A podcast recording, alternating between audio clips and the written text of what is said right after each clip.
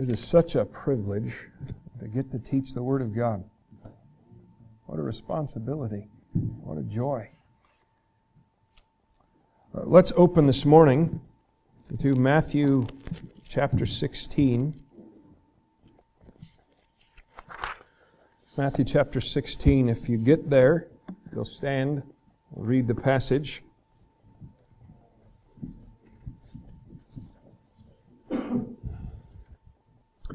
And Matthew sixteen will begin in verse thirteen.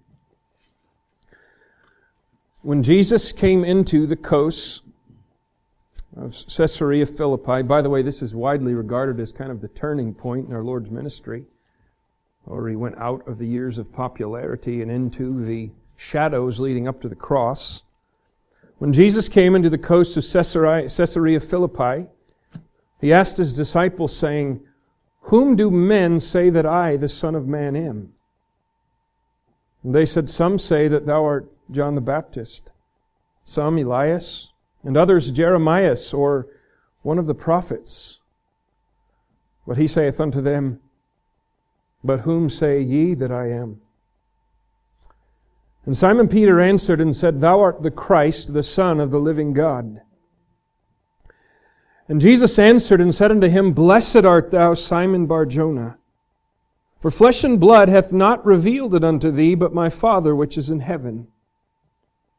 And I say also unto thee, that thou art Peter, and upon this rock I will build my church, and the gates of hell shall not prevail against it.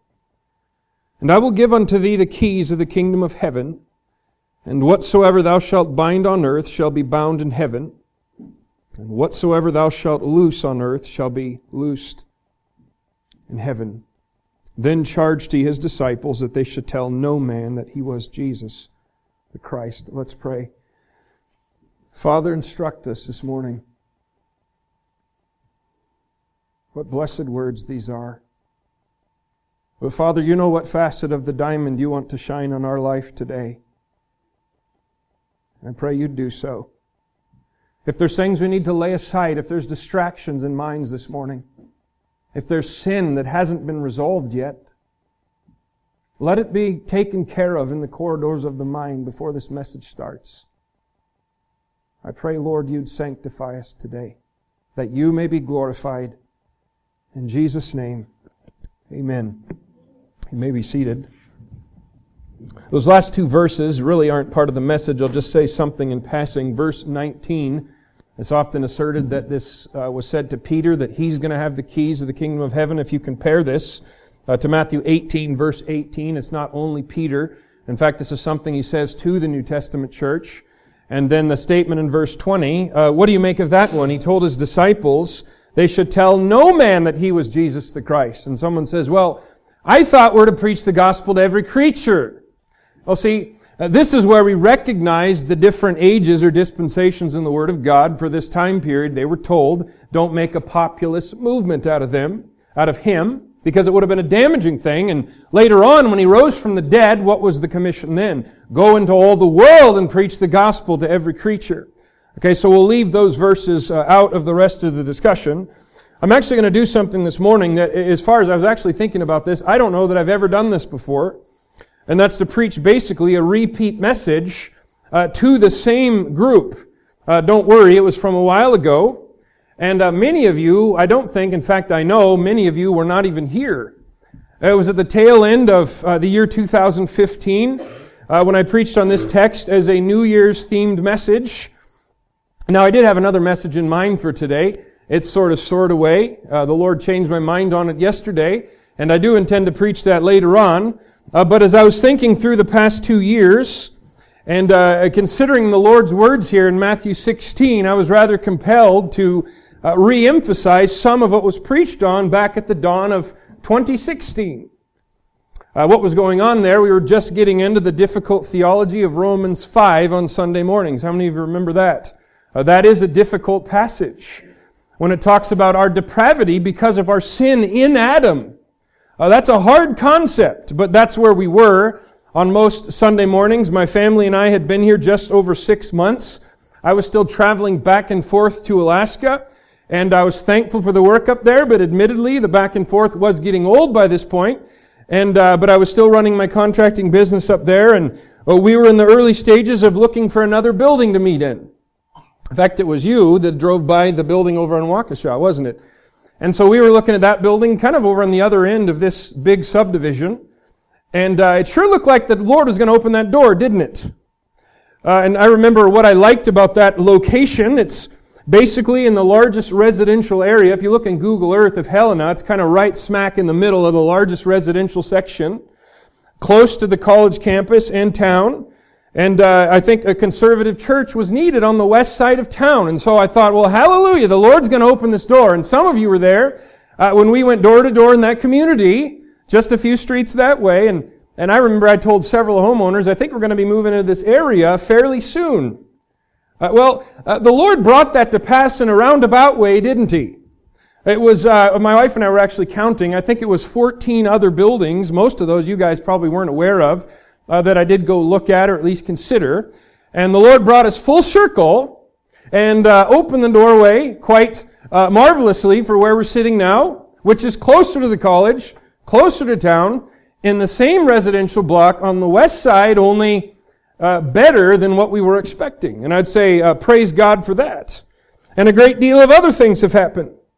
Uh, this last December, last month, uh, whether you were aware or not, we passed our eighteenth anniversary as a church. Uh, some of you have been here since the beginning, not including me. I wasn't here. That was before my time. Uh, but some of you were here uh, those eighteen years ago. Uh, now we have uh, we have a website. We have uh, children's classes, Bible studies, and there's a lot of new faces among us. We thank God for that. But what now? What now? Is this a time for rest and reflection? Uh, God has answered prayer. Yeah, we have a building. That's nice. We've got a sign.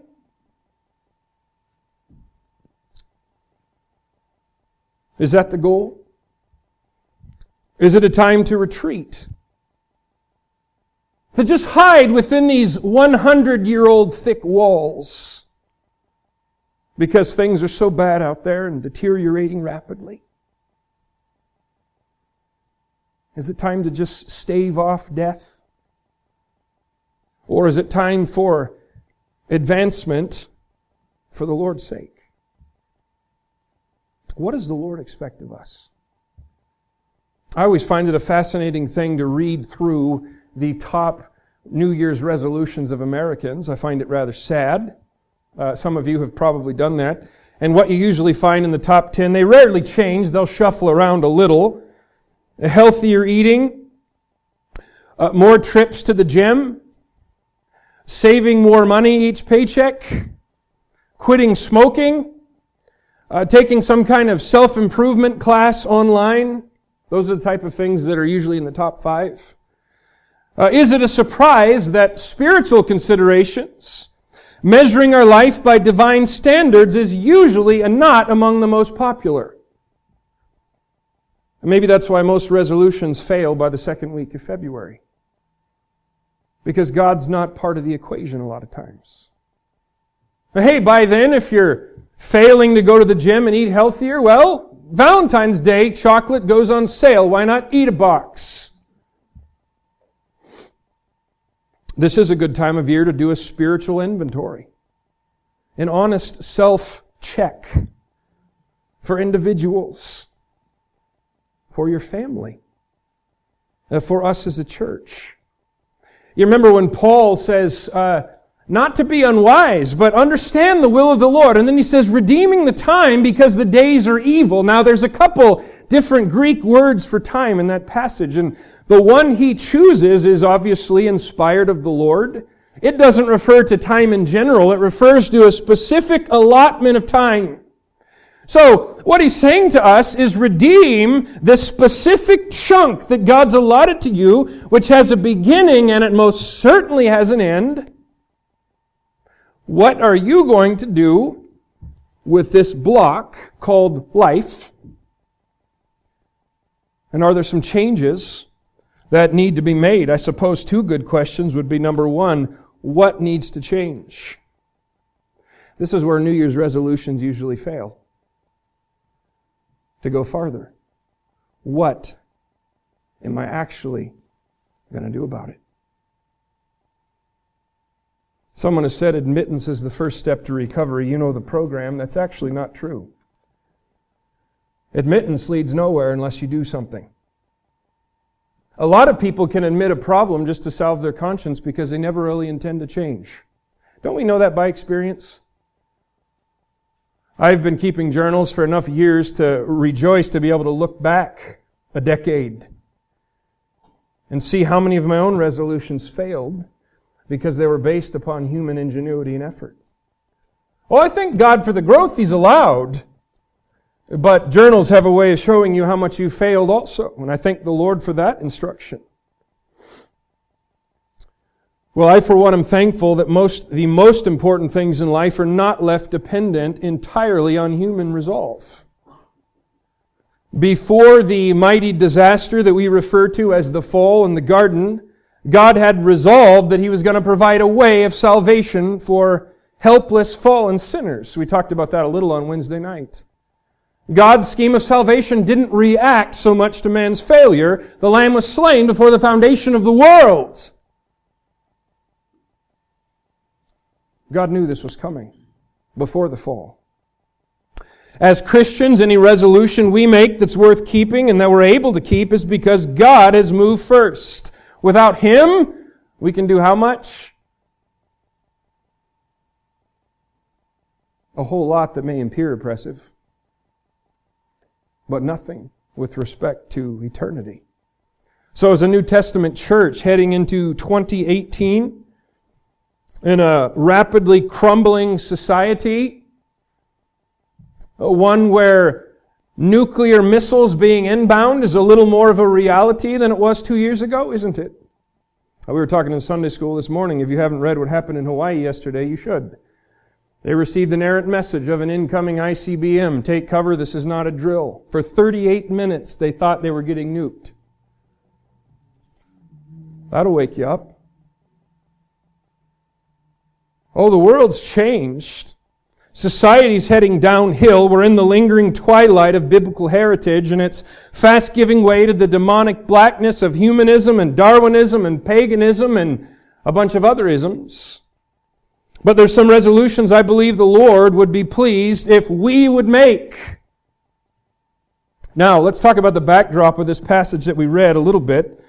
It was in the last chapter, Chapter fifteen at the end, uh, that records the second time Jesus had fed a vast multitude using next to nothing to do so. Now, I would contend that next to nothing is very important uh, because He could have done it with nothing. It was no uh, greater or lesser power to Him who spoke the universe into existence to use dirt or loaves and fishes or anything else. He doesn't need the created elements. But the central lesson, I think, was to convey to the disciples that He would use their small resources to demonstrate Ephesians three twenty in advance and do exceeding abundantly above all that they asked or thought. That's why both times He gives to the disciples first, who then gave to the multitude. He's the God of the seemingly small and insignificant, the God of the weak, the God of the remnant. And then in verse six, He tells the disciples, beware of the leaven of the Pharisees and Sadducees. I suppose in our vernacular it would be watch out for the yeast of these people.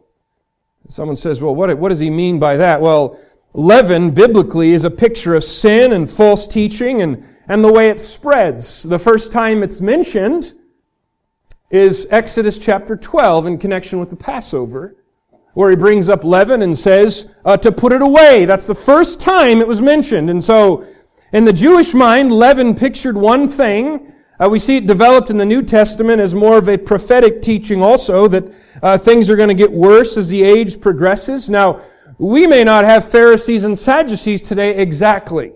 Uh, those two different groups have passed off the scene. Uh, but the proliferation of false teachers and false teaching certainly applies. And of course, in typical fashion, what did the disciples do? They misunderstood. Oh, I'm not being mean to the disciples. I see too much of myself there to mock them. But they totally missed the boat. They look at their own empty hands. They think of their own empty bread boxes. And they say, ah, he's reminding us that we forgot to bring bread. Now, Thomas, I told you, if you'd have kept a grocery list, this wouldn't have happened. In a sense, that's exactly what we're tempted to do. We see a vast multitude starving for spiritual nourishment, and at the same time blind to their condition. And then you spend time meditating on how far the leaven has spread, the unprecedented rise of deception and of deceivers, and the world's being systematically prepared to bow before the coming man of sin as the Antichrist ascends the throne of the consolidated nations of the entire planet. Now, it's very easy to look at our own hands and bread boxes and declare the situation hopeless. Let's just go into survival mode. Let's just eke out our remaining days in obscurity and wait for our exit from this barren wasteland by rapture or by death. We spent several weeks talking about the need for balance and contending for the faith. I think an offshoot of that is two mindsets we can have in regards to doing the Lord's work. One would be compromise. If you can't beat the monster, join it. I don't need to say much about that. What's the other one? The other one's fatalism. A hopeless mindset that we really can't be used by God at all. That standing for truth is ineffectual and powerless. Though theologically we believe the Holy Spirit's here, in practicality we say He left. That can happen. Uh, oftentimes, people who take the Bible literally are accused of being pessimistic. Now, I'll accept that term to a point, because if you say, what's your view of how things are going to go in these end times and heading to the end when the world's destroyed by flames? Well, uh, the world being burned in flames isn't necessarily optimistic, depending on your perspective. But that doesn't mean we're fatalistic and say God's not going to do anything. I remember what Tozer said. It stuck with me. I read it years ago. I don't even remember the book. He said, what God's going to do on a grand and national or world scale, I don't know. But what God will do on an individual scale, I believe I do know. And here's what he was communicating. None of these exterior things are limiting how close any one of you can be to God. Have you allowed the negativity out there to distort your view of a powerful God up there and within you? You know, the original twelve, one of whom who proved to be a traitor, now that's eight percent in case you were wondering, failure right off the bat, they had a literal natural hope of turning the world upside down for the cause of Christ. If you and I were to go back in time and say, hey, handpick twelve guys that are going to get the message of Jesus all over the Roman Empire, I doubt you would have picked those. They had no eloquent, spellbinding orators in their midst. There were no towering scholars. Remember, Paul wasn't even there yet. He was certainly a scholar. But no, at the beginning, it was a group that was largely uneducated and unimpressive. And they were dull of hearing, and they were slow to understand Christ's teaching. How many times did Christ have to say things before they got it? Same amount of times He has to tell you. They were quick to exalt self. They were easily defeated by the forces of darkness. They had massive enemies, including the Roman Empire itself, their own countrymen and the Jews, and even some barbarians thrown into the mix. And despite their very best resolutions, They forsook Christ and fled at the critical hour. So much for human accomplishment. This passage, though, is not framed around the resolutions of men. This passage is framed around the solemn resolution of the Lord Jesus Christ Himself. Does God make resolutions? Well, sort of, not exactly the same way you and I do. Remember, when the Lord said these words, He wasn't deciding something new. He was simply revealing to you and I something we didn't know. What He was communicating is something He'd planned to do since before the foundation of the world. So when God makes a, revel, uh, a resolution, first of all, it's not based on previous failure or some new information. When He said these words, He didn't say, oh, we better change things now. God cannot change. He cannot make amendment. He doesn't need to. And Christ does not say these words on the eve of a new year, but the eve of a new age. And this resolution has been unfailingly kept for nearly two thousand years since it was first uttered. And guess what? It's going to keep being kept until the church is removed by rapture and the spotlight goes back to the Jews. Now, this conversation that we read begins with an interrogation. Notice verse thirteen. The Lord says to the disciples, whom do men say that I, the Son of Man, am? And by the way, I mentioned this was a dividing line in His ministry. This question is a dividing line among mortals. He doesn't ask Him, what do men say about me? See, that's a different question. Oh, what wonderful miracles He does. He speaks so well. He asked, who? Who do men say that I am? Now, some said He was doing things by demonic power. Evidently, He's saying, who do men, at least with a semi-favorable opinion? What do they say about who I am? And the same question could be asked today all over the place. See, this is put in the Scriptures for our own instruction, of course. There's many answers given here. There's many answers Uh, you would hear out there. I hope there's not many answers represented in this room. I hope there's one. And of course they say, well, uh, some say John the Baptist. Well, John the Baptist was dead at this point, and at least Herod thought he was risen from the dead. Or uh, Elijah, the hero of Mount Carmel. Or Jeremiah, the weeping prophet. And do you notice? Any one of these given to you and I would be quite a compliment. If you stood up to teach a lesson and somebody said, my, you remind me of John the Baptist. I see a little bit of Elijah in you. Uh, you and I might think, wow, what a compliment. But can I point out, all of those are so far beneath the Lord of glory, they're almost insulting. It's no compliment to the Son of God to be told, you're John the Baptist. He made John the Baptist. And then He turns the pendulum a little bit right at the disciples. All right, we've talked about everybody else. Who do you say that I am? And He's not so much saying, who is Christ, but who am I to you? Friends, your opinion doesn't change truth, but it better line up with truth. The, the, the more we get, we were talking about this a little bit in the boys' class, how we're get, entering a world where self-perception becomes reality. If somebody says, I feel like a woman today, well, then they're required to treat them like that, aren't they? That's what's, that's the brilliance passing through the public schools these days. I was telling the boys, what if somebody stood up and said, I feel like I'm the teacher today? I don't know how they'd handle that one. It's insanity. But we're living in a culture that's becoming more and more of the mindset that what I say becomes reality. Well, friends, let me tell you something. On Judgment Day, what you say does not matter. There's one voice on that day that matters. He's the living God, and if you don't agree with Him, you perish.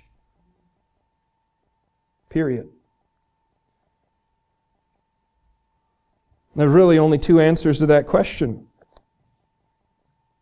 There's the correct one. The Christ, the Son of the living God. Now that includes everything. The Christ, the Messiah, the Anointed One, the one promised all throughout since Genesis three. The fulfillment of all the prophecies of the world having a Savior eventually. He's the fulfillment of that. He's the Son of the real and living God. He is deity come into humanity. All of that's important. And then the other answer is something or somebody else. There's no such thing as halfway. This is a pass or fail test, and every person's soul hangs in the balance. Well, of course, Peter's answer was correct, and the Lord responds with this declaration. And uh, how Peter's heart must have been thrilled until a few verses earlier when the tone changed a bit. But right here, the Lord receives, or Peter receives, his attaboy from the Lord. Blessed art thou, Simon bar-Jonah. Now, how come? Flesh and blood has not revealed this unto you, but my Father. In other words, it is a supernatural work for a person to ever recognize Christ for who He really is. If somebody can be brought to the point where they accurately believe that He is Christ, the Son of the living God, that takes a supernatural opening of the eyes. It's the flesh that produces all sorts of other titles. When He's recognized as King and Lord, their eyes have been opened by God. And then He says to Peter, and thou art Peter. Now, Peter means a rock or a stone. That's a reference to a new nature. You remember when the Lord first met him in John one forty-two. He said, thou shalt be called Cephas. I wonder what Peter thought about that. I'm going to be called a rock, a stone. Uh, maybe Peter knew himself well enough by then to know that he had some failures to work on. But the Lord said, I'm going to make you something different. I think the, the, the mentality stuck in Peter's mind when he wrote his first epistle in chapter two, verse five, talking about other Christian people. He said, you also, as lively or living stones, are built up a spiritual house. So Peter rightly understood when the Lord said that about, that about him, He was also making reference to every single person the Lord was going to rescue from damnation. You, in effect, are going to be called a rock or a stone. If you are a real Christian, flesh and blood has not revealed truth to you. You say, well, I heard it in a sermon or, or something somebody wrote. You may have. But don't forget, people are only a conduit. If you see Christ for who He is, thank God for opening your blind eyes. It doesn't matter if a million preachers talk to you. You'd have never seen it. If you're a Christian, you also have a new nature. You also have a new name written in glory. You also are a small stone in God's spiritual building. And guess what? That building does not rise or fall on you. It needs more of a solid foundation, doesn't it? Well, the Lord says something about the foundation next. He says, you are Peter, thou art Peter, and upon this rock I will build my church. Now, uh, you may know that's one of the more controversial verses anywhere in the Gospels. Uh, but I would say it's not really hard to understand what's being said unless you have a preconceived notion. Some of you have probably run across the teaching that Peter is the rock. The church is built on him. Of course, uh, probably the largest apostate denomination on the face of the earth teaches this. You gotta defend the Pope. You gotta defend the hierarchy. You gotta defend the unbiblical authority to give new commands that God never gave. So we gotta go to the Bible to prove it. How wonderfully satanic. That happens all the time. I find it interesting, by the way, if Peter himself is the rock, what do they do with verse twenty-three when the Lord says, get behind me, Satan, in the same conversation? Quite a way to talk to a so-called Pope, isn't it? No, the context won't bear that. Some would say Peter's confession itself is the rock, the words he said. Uh, that's closer. Uh, but the problem is Peter denied the Lord not long after this. Peter's confession is a pretty shaky foundation too, if it's based on Peter. No, friends, I think unmistakably Christ himself is the rock. There's a couple good reasons why. First of all, we have to recognize the play on words. When he says Peter, uh, that's the word Petros. Uh, that refers to an unattached stone. Now, this play on words doesn't come across in the English. This is, this is a place where the Greek words are important. Uh, he calls Peter Petros, which is an unattached stone. It's a rock lying on the ground. And then the other word rock he uses is the word Petra. So you have Petros and Petra, and you can imagine in the sentence coming out of his mouth how you'd hear the play. Uh, Petra speaks of bedrock. It's a massive immovable stone such as a mountain. If you're familiar with the town of the Edomites, referred to as Petra. Anybody ever seen pictures of that? Carved right out of the red rock cliffs. I'd love to go there. Fascinating place. But it's named after the bedrock it was carved out of. Okay, so the Lord is saying, you, Peter, are a little stone, but upon an immovable bedrock, I'm going to build my church. Friends, the metaphor of a rock in the Jewish mind was unmistakable. I was going to turn there. We won't. Deuteronomy thirty-two. You can verify it later for yourself. Of course, this is the Torah, the first five books.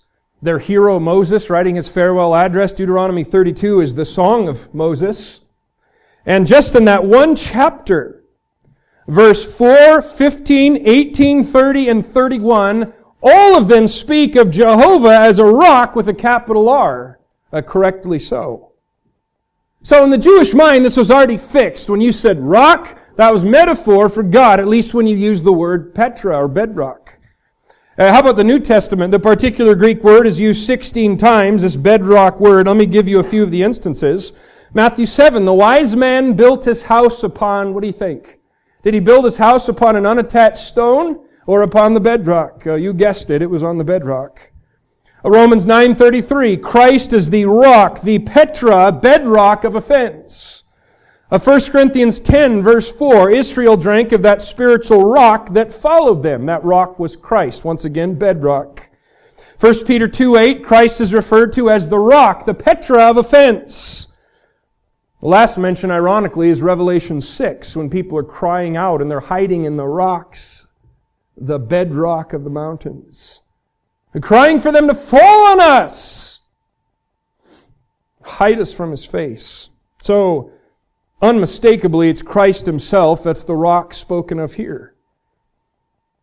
All right, now, with that foundation in place, here's the resolution that he gives. Next sentence. I will build my church. With full understanding of human weakness and inconsistency, I will build my church. Even though leaven will permeate every fabric of society by the end, I will build my church. Regardless of how many men mock and hate the truth, I will build my church. Even though only a remnant will remain at the end of the age, I will build my church. It's quite an exercise to take those five words and emphasize each one of them. And it teaches a whole lot. Let me illustrate. How about, I will build my church? Not, you will build it. That doesn't mean we are not involved in the work. We most certainly are. I love the balance. In fact, we were going to turn there, but we won't. First Corinthians three. You can read that on your own too, beginning in verse five. And Paul actually is addressing the fact that these people had their superstar preachers that they gave all the credit to. And so he asked the question, who am I and who's Apollos? Who do you think we are? All we are is ministers, servants. I have planted, Apollos watered, but God gave the increase. It's Says the same statement in the next verse, that God gives the increase. And then he says, we are laborers together with God, co-laborers. But don't forget who carries the load of that, the heaviest load. As a pastor, you are inundated sometimes with books about ministry philosophy, and the bulk of them make me sick to my stomach. I read another one yesterday. There's a few good statements, and I wanted to throw the thing out. But so much has been boiled down to a business model. Our statistics prove this, and this church does that, and you've got these three and four and five steps, and if you institute this program, this is going to happen, and it's going to produce this, and then you read the statistics, and you tweak that, and you put something in at the beginning of the religious factory, and boom, a wonderful product falls out at the other end. And my question is, where's the Holy Spirit? You realize you could build a church using the name of Christ or Donald Duck, and you could produce results using a business model? But that doesn't prove God did it. Not at all. The Lord says, I will build my church. It's He who is the unseen power that's personally involved in this undertaking. I am with you always, as even to the end of the world. It's He who is calling out and saving and perfecting this specific group. All right, how about emphasizing the second word? I will build my church. See, that's a prophecy. It's at this time when He said it, the church was not even in existence, but it was soon going to be established and was going to last as long as He said. How about the third one? I will build my church. Now, He doesn't use the word create, although that's true also. The word build suggests time and process. The entire church age. The individual assemblies. Can I tell you something this morning? God intends this church to be a construction site and not a museum. A museum is dedicating to promoting the glory of things that used to happen and don't happen anymore.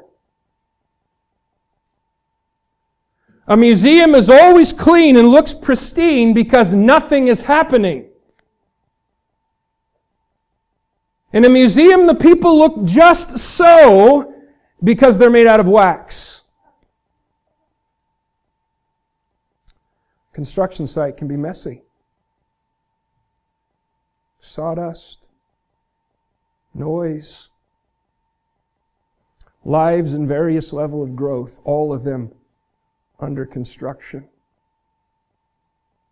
Not wax showpieces. Ultimately, I know we're called to give glory to God, but ultimately we'll be showpieces when we're crowns or jewels in His crown in the heavenlies. How about I will build my church? That shows His possessiveness. Any groom's going to be jealous for his bride, and the husband of the church is certainly possessive of his workmanship.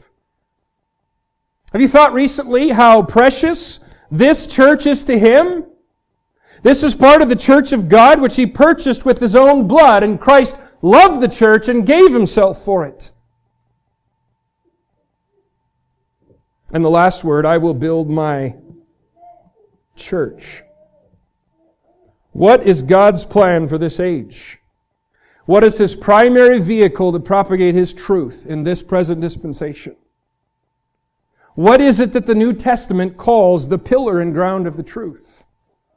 Can I tell you something? The Lord didn't promise to build mission boards and parachurch organizations and radio stations and all these little pretty religious organizations that spring up all over the place. He didn't promise to build television stations. I'm not saying all of those are always bad, but here's what I'm saying. He promised to build the New Testament church.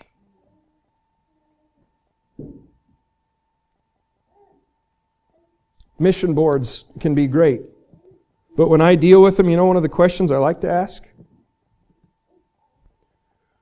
What is your relation to the local assembly? And can you give me some practical illustrations of how that's played out? Because I want to know, are they trying to subvert the pillar and ground of the truth, the local assembly? Or are they really coming alongside to help? Sometimes that gets forgotten. I don't think anybody means to do it, but that can happen. It's to the church that the following promise is made. Notice it. And the gates of hell shall not prevail against it. I think that speaks of a few things. It speaks of propagation, it speaks of preservation, and it gives a motivation. I'll explain those quickly. What do I mean by propagation there? Well, this is one of the few places where the universal church is in view, not the local assembly so much as it is the whole big picture. And now that's obvious from the context. How many individual churches do you know that have uh, r- that have risen up and remained solid for the last two millennia? Uh, that would be none. So it's obvious he's not talking about one, one central group. He's not talking about some state denomination. The New Testament pattern is churches start churches, which start churches, which start churches, et cetera. And for this promise to be fulfilled, it had to include generation upon generation of local assemblies, which led to others. Uh, many today try to trace their lineage back to the apostles. It drives me nuts when I hear that. Nobody can do that. But you know, there's another sense in which everybody can do it. If we are a New Testament assembly functioning scripturally, somewhere along the line that came from apostolic writing. And we don't need to try to draw it out. We can just say the Lord has done His work. Praise God. How about preservation? Uh, there's the guarantee of Christ's special protection throughout the ages, no matter the appearances. I have to wonder if you're familiar with the Dark Ages, you know what I'm talking about. How many brethren during the Dark Ages looked at that verse and said, I don't see it? It is very, very hard to even get information about solid churches during the Dark Ages, which, by the way, Roman Catholicism was never the true church. That's why we don't say we're Protestant. There was always a lineage of Bible-believing assemblies right through the Dark Ages, but the thing is, their history was written by their enemies who controlled the history books. So, we may not know all the information, but we do know this. Truth went right on through that millennia of blackness. And when the reformers and others came out on the other side, they were standing on the shoulders of people who were already standing for truth in the middle. The Lord had promised to preserve. How about a motivation? What do I mean by that? Well, when he says the gates of hell shall not prevail, what does he mean? The word hell is the word Hades. It's the place of departed souls. It doesn't necessarily mean the place of punishment. Uh, but the term is also used of Christ going to the grave in Acts two. So it's kind of a general term for the grave, the underworld. And how about the word prevail? That means to overpower or to stand against. I am convinced, and I said this two years ago, and I'm still convinced in this passage. Many times, I think we have the wrong picture in our head. When you hear the gates of hell not prevailing, what you're picturing is this little church huddled and this onslaught of demonic armies. But can I remind you something? Gates don't move. If you were in an ancient city under attack and somebody said the gates prevailed, what that meant to you was they stood up against the battering rams and the enemy was defeated. Now turn that picture around. When the Lord says the gates of hell will not prevail, He's saying the forces of darkness cannot stand up against the church marching against its walls.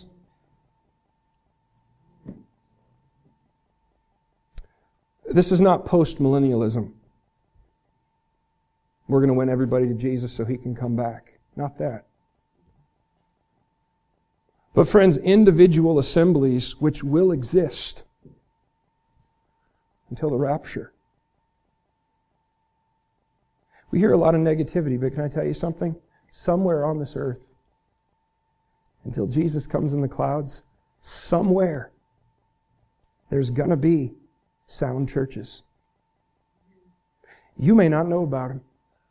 In fact, sometimes I think we're like Elijah. Oh, Lord, there's none left. And he could say, oh, if I could instruct you. And come with me over to the underground church in Iraq. We could go to China. Oh, yeah, we could go to North Korea. I have people that you don't know about. But I'm going to preserve them. Well, friends, here's the point, though, with that statement. In either of these cases, what's the posture of the New Testament church? Defensive or offensive? It's offensive. It's forward. We may be a remnant numerically, but it's no credit to the Savior who redeemed us to cower in a hole with some sort of defeated martyr complex. The darker it gets, the brighter our little light can become. Tell me, do you believe this morning you have been placed in such a time as this? That you are actually calling God a failure when you say, oh, that I could live in the nineteen fifties. Do you know why you're not living in the nineteen fifties? Because God decided it was best for you to be living in twenty eighteen. That's why. So we could pine away in some sort of fake nostalgia and unbelief, or we can say, you know what? The Lord put me here, and I'm going to serve Him here. We've been put here to glorify Christ in the midst of a world that hates truth and hates holiness. To charge the flames and to rescue doomed sinners from the jaws of impending death. To demonstrate that God still answers prayer and moves hearts and saves souls and sanctifies His children. The fact that you're still alive in this city and that I am proves there's more work to do for His sake.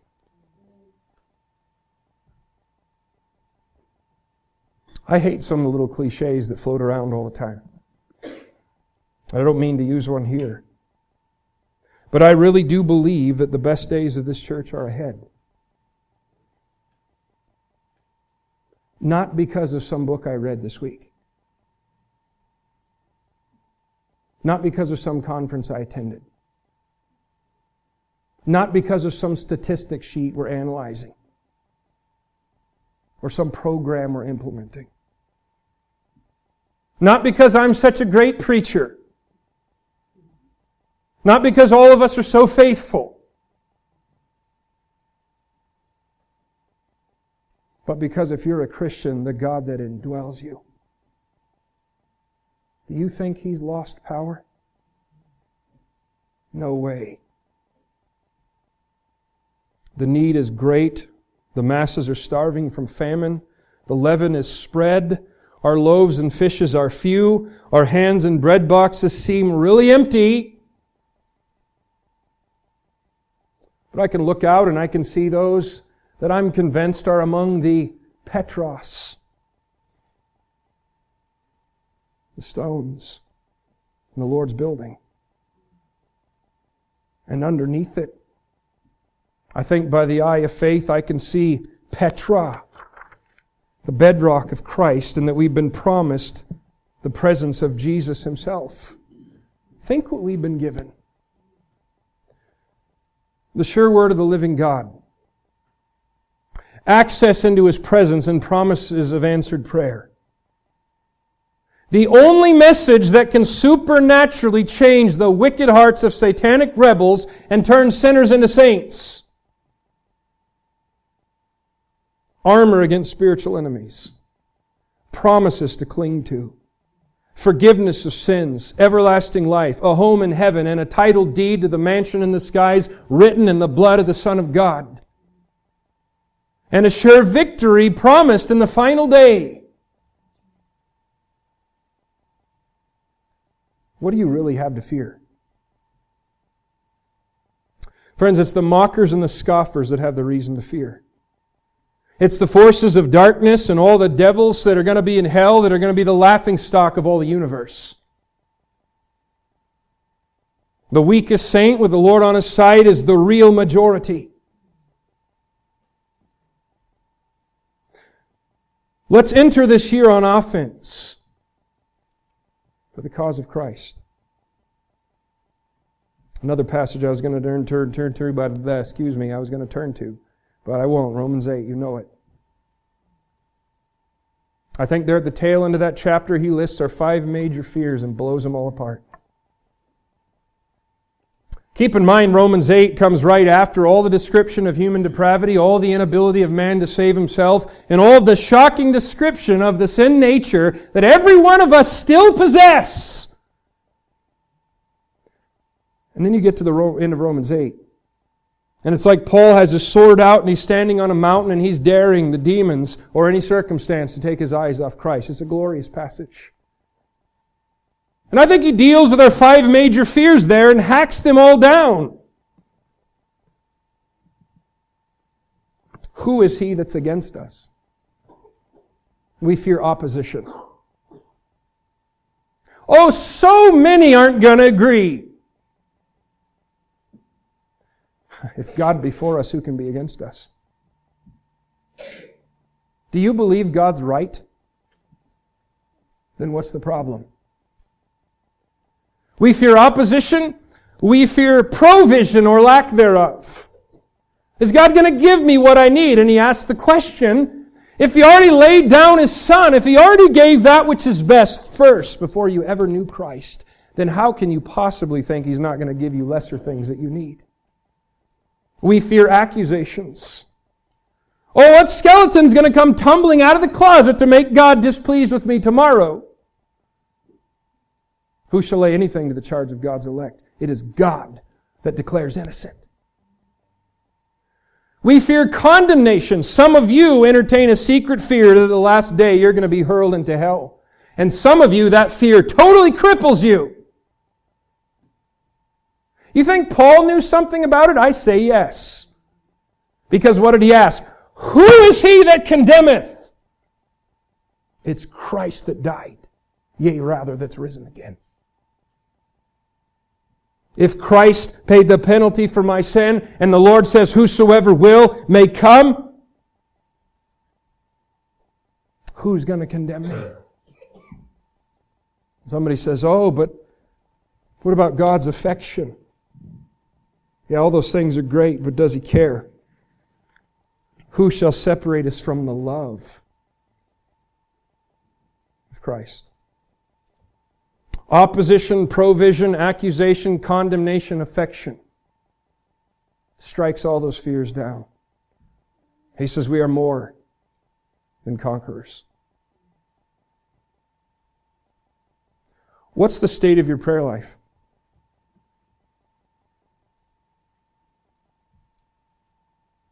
Is it regression? Is it maintenance? Or is it offensive? When was the last time you stormed the gates of heaven with boldness? And you took James's words. And you said, oh, if Elijah was a man of like passions like me, and God heard his prayers, why not mine? Can I tell you something? The Lord is pleased with that kind of faith. When's the last time you walked into his presence with fear? Yes, but with confidence that he was ushering you in and that you had access to the King of Kings. How dishonoring to God when we cower in fear, when he's there at his throne with the door open saying, come to me and ask of me and I'll show you great and mighty things which thou knowest not, but you won't ask. How about your holy walk with God? Are you on offense? For your part, are you taking the initiative in your own spiritual growth? Are you saying, God has said, draw nigh to God, and he will draw nigh to you? If that was true of others, why not me? When it comes to your study and obedience to the word of the Scriptures, are, are you on offense? Do you open the Bible in the morning, half asleep, not expecting anything, trying to get through a duty, or do you open it up and say, oh, bless God, you want to feed me, and I want to be fed. Now, where is it? Where is it? How about your witnessing to others? Is it guilt? Oh, I guess I better say something so the Lord doesn't bring it up later and that way they can cuss me out and we'll get this over with.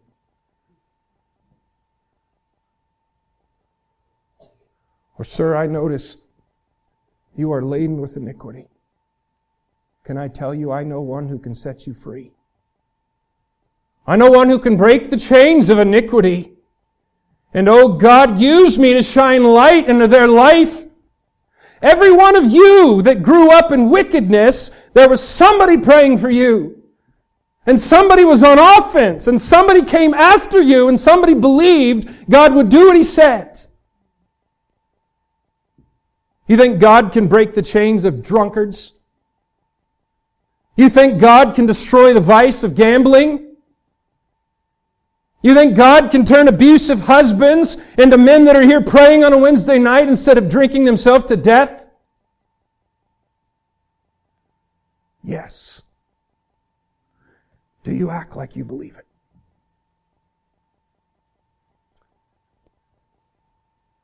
it? How about our families?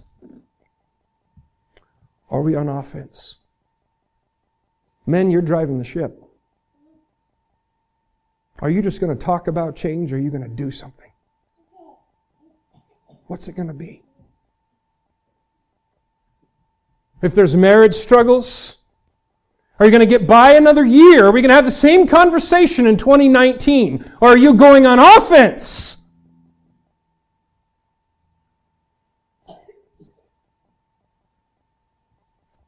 How about your relationship to the local church?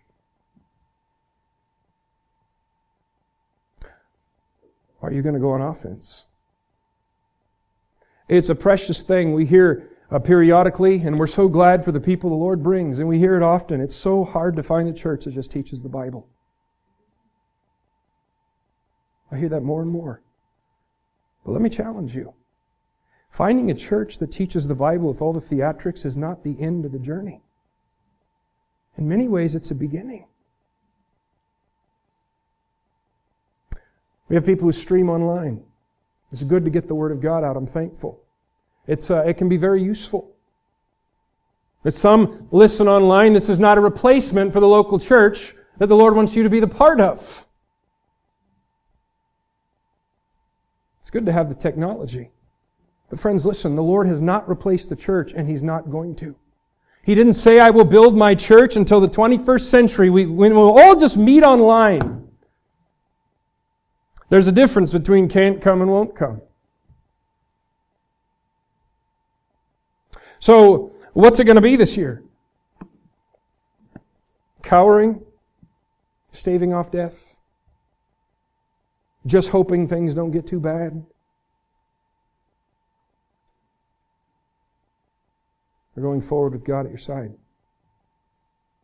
Friends, listen, God hasn't changed.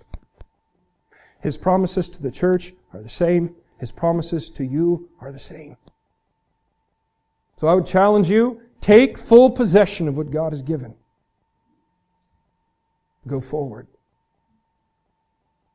There's so much to do for His sake, friends, and this allotted time that each of us have is going to close soon. Let's use it. Lord, thank You that You love us and that You are infinitely patient. And Lord, forgive us at times for reading about the disciples almost with ridicule, as though we are any different.